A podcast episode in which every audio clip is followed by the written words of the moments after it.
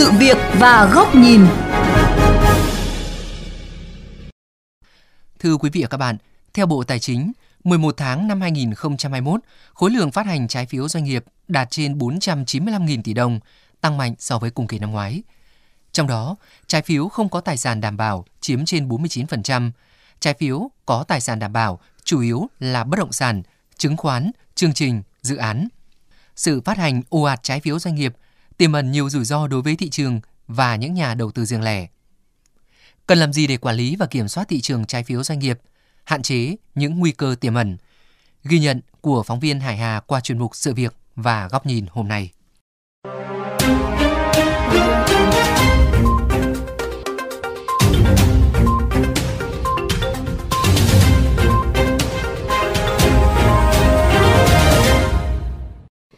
Năm đến cuối tháng 11, có tổng cộng 826 đợt phát hành trái phiếu doanh nghiệp, trong đó phát hành trái phiếu riêng lẻ 803 đợt, chiếm 95% tổng giá trị phát hành và chỉ có 5% phát hành ra công chúng. Nhóm bất động sản dẫn đầu với tổng giá trị phát hành trên 187.000 tỷ đồng, chiếm 38%. Theo bà Huỳnh Thị Mỹ Nương, Phó Tổng Giám đốc Công ty Đào tạo Lãnh đạo và Dịch vụ Phát triển Bền vững, sở dĩ số lượng trái phiếu phát hành tăng mạnh trong năm nay là do các doanh nghiệp gặp khó khăn về vốn do ảnh hưởng của đại dịch Covid nhưng lại không thể vay vốn ngân hàng.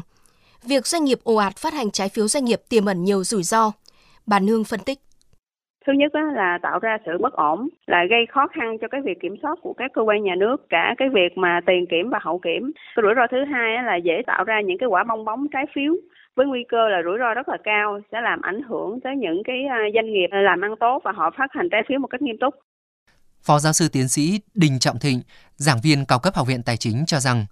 sự tăng trưởng của thị trường trái phiếu là tín hiệu khả quan, cho thấy đây có thể là kênh huy động vốn cho các doanh nghiệp, dần dần thay thế cho kênh tín dụng ngân hàng. Tuy nhiên hiện nay, tỷ lệ mua trái phiếu doanh nghiệp không có tài sản đảm bảo chiếm trên 49% rất đáng lo ngại. Khi nhà đầu tư mua trái phiếu doanh nghiệp, đồng nghĩa họ phải chịu rủi ro với kết quả sản xuất của các doanh nghiệp. Nếu doanh nghiệp hoạt động sản xuất kinh doanh không tốt hoặc phá sản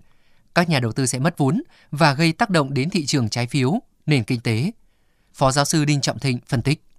Và khi mà đã xảy ra rủi ro ấy, thì sau này các cái trái chủ, cái người mua trái phiếu, ấy, người ta không dám mua trái phiếu nữa thì thị trường không có đất mà phát triển. Nhưng cái điều nguy hiểm hơn ấy, là khi mà các cái doanh nghiệp vỡ nợ không trả được nợ thì nó có thể tạo ra cả một cái làn sóng trả lại cái trái phiếu nó sẽ gây những khủng hoảng trên thị trường trái phiếu doanh nghiệp nhưng sau đó là có thể cho toàn bộ thị trường chứng khoán cũng như thị trường tài chính tiền tệ. Ông Đỗ Bảo Ngọc, Phó Tổng Giám đốc Công ty Chứng khoán Kiến thiết Việt Nam đánh giá, hiện nay các nhà đầu tư riêng lẻ đang bị thiếu thông tin và họ mới chỉ quan tâm đến lãi suất mà chưa thực sự quan tâm đến khả năng tài chính, tài sản, đảm bảo của các doanh nghiệp phát hành trái phiếu. Đa số người mua trái phiếu là mua trái phiếu qua ngân hàng và người ta thường hiểu là ngân hàng bán trái phiếu đấy thì họ sẽ là bảo lãnh thanh toán trong cái điều kiện doanh nghiệp mất khả năng thanh toán. Chính cái sự nhầm lẫn đấy nó làm nhiều nhà đầu tư người ta mua trái phiếu thông qua sự phân phối của các chi nhánh, các ngân hàng một khá là dễ dàng. Nhiều nhà đầu tư rất thiếu thông tin về những cái doanh nghiệp phát hành và rất thiếu thông tin về cái cơ chế vận hành của trái phiếu. Vừa qua, ủy ban chứng khoán nhà nước đã xử phạt hành chính hai doanh nghiệp phát hành và một công ty chứng khoán do vi phạm các quy định liên quan đến việc phát hành trái phiếu doanh nghiệp với mức phạt từ 250 triệu đồng đến 600 triệu đồng. Đồng thời, yêu cầu hai doanh nghiệp phát hành trái phiếu phải hoàn trả tiền mua trái phiếu cộng với lãi suất không kỳ hạn nếu nhận được đề nghị từ phía nhà đầu tư. Chuyên gia kinh tế Nguyễn Minh Phong cho rằng, mặc dù hiện nay các quy định về quản lý thị trường trái phiếu doanh nghiệp tương đối đầy đủ, nhưng quá trình thực thi pháp luật còn bất cập.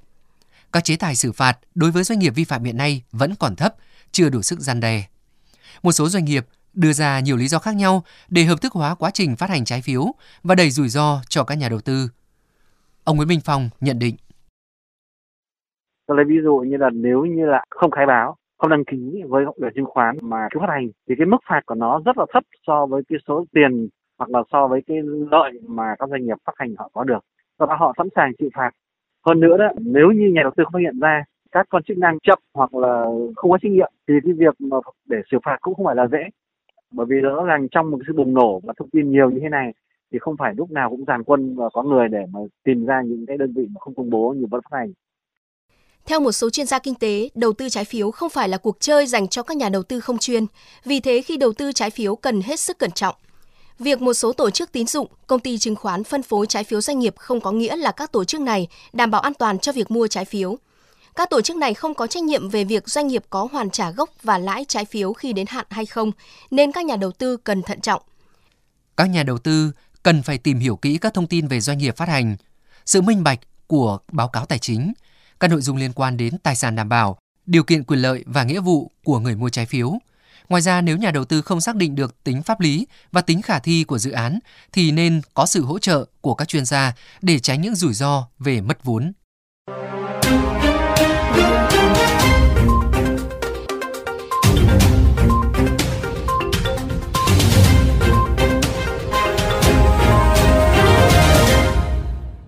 Quý vị và các bạn, huy động vốn thông qua trái phiếu doanh nghiệp thực sự là chiếc phao cứu sinh nhiều doanh nghiệp gặp khó khăn do ảnh hưởng của đại dịch Covid. Tuy nhiên, thị trường trái phiếu với nhiều rủi ro như một quả bong bóng có thể vỡ bất cứ lúc nào nếu không có những quy định pháp luật để kiểm soát chặt chẽ. Bởi vậy, hơn lúc nào hết, các cơ quan quản lý nhà nước có vai trò đặc biệt quan trọng để quyết định thị trường trái phiếu lành mạnh, bền vững. Đây cũng là góc nhìn của kênh VOV Giao thông qua bài bình luận có nhan đề Thị trường trái phiếu doanh nghiệp cần bàn tay sắt quản lý. Năm 2020-2021, thị trường trái phiếu trong nước có sự bùng nổ mạnh mẽ, thậm chí vượt qua sự dự báo của các nhà phân tích và các cơ quan chức năng. Đây là một trong những tín hiệu tốt cho thị trường chứng khoán Việt Nam. Tuy nhiên, sự bùng nổ không hoàn toàn dựa trên sự phát triển kinh doanh của doanh nghiệp, cũng hàm chứa rất nhiều rủi ro cho các nhà đầu tư riêng lẻ, rủi ro cho thị trường và nền kinh tế. Huy động vốn thông qua phát hành trái phiếu doanh nghiệp là một xu hướng tất yếu của nền kinh tế thị trường, giúp tăng khả năng huy động vốn trong dân và giảm bớt sự phụ thuộc vào kênh huy động vốn từ ngân hàng. Song để thị trường phát hành trái phiếu phát huy hiệu quả thì điều quan trọng cần hoàn thiện khung pháp lý và tăng cường giám sát nhằm xây dựng thị trường trái phiếu doanh nghiệp phát triển bài bản, bền vững và minh bạch. Thời gian tới, các cơ quan quản lý nhà nước cần hoàn thiện cơ chế phát hành trái phiếu và quản lý phát hành trái phiếu thông qua bổ sung thêm một số quy định pháp luật nhằm tăng cường trách nhiệm và nghĩa vụ của doanh nghiệp phát hành trái phiếu, làm rõ mục đích phát hành trái phiếu, nhằm nâng cao chất lượng của trái phiếu cũng như tăng cường minh bạch thông tin cho các nhà đầu tư, cần bổ sung thêm các quy định về tổ chức định giá, xếp hạng tín nhiệm doanh nghiệp và kiểm toán. Bên cạnh đó, tăng nặng các chế tài xử lý đối với những hành vi vi phạm về phát hành trái phiếu, không chỉ đối với những doanh nghiệp đang tham gia thị trường chứng khoán mà cả với những doanh nghiệp chưa lên sàn. Cùng với việc hoàn thiện khung pháp lý, các chuyên gia cho rằng Bộ Tài chính, Ủy ban chứng khoán nhà nước cũng cần đẩy mạnh công tác kiểm tra giám sát việc phát hành trái phiếu của doanh nghiệp, ngăn chặn kịp thời các doanh nghiệp vi phạm quy định hay những doanh nghiệp có vốn chủ sở hữu nhỏ, kết quả hoạt động sản xuất kinh doanh lỗ nhiều năm nhưng lại phát hành trái phiếu, thu hút lượng vốn quá lớn. Ngân hàng nhà nước có cơ chế quản lý giám sát các tổ chức tín dụng, ngân hàng đi mua trái phiếu doanh nghiệp để từ đó tái cấu trúc các khoản nợ xấu cho doanh nghiệp, tránh những rủi ro cho thị trường tài chính. Song song với đó, các cơ quan quản lý nhà nước và các cơ quan truyền thông cần tăng cường tuyên truyền, nâng cao nhận thức kiến thức của người dân về trái phiếu doanh nghiệp cũng như những rủi ro mất vốn khi đầu tư vào trái phiếu doanh nghiệp. Hiện nay, Bộ Tài chính đang lấy ý kiến về Nghị định sửa đổi Nghị định số 153 năm 2020 về chào bán giao dịch trái phiếu doanh nghiệp riêng lẻ tại thị trường trong nước với nhiều nội dung mới như bổ sung quy định về xếp hạng tín nhiệm đối với một số loại trái phiếu, bổ sung quy định về đại diện người sở hữu trái phiếu, sửa đổi một số quy định về thời hạn và nội dung công bố thông tin nhằm khắc phục những bất cập hiện nay. Nghị định 153 sửa đổi sẽ được kỳ vọng vào tăng cường sự minh bạch và phát triển lành mạnh của thị trường trái phiếu. Tuy nhiên, thị trường trái phiếu biến động rất nhanh, đòi hỏi các cơ quan chức năng và nhà đầu tư cần có sự nhận diện, nắm bắt những rủi ro để sớm có những điều chỉnh kịp thời, phù hợp với thực tế, tránh để thị trường trái phiếu bị méo mó, ảnh hưởng đến hiệu quả của công cụ huy động vốn chung và dài hạn của nền kinh tế.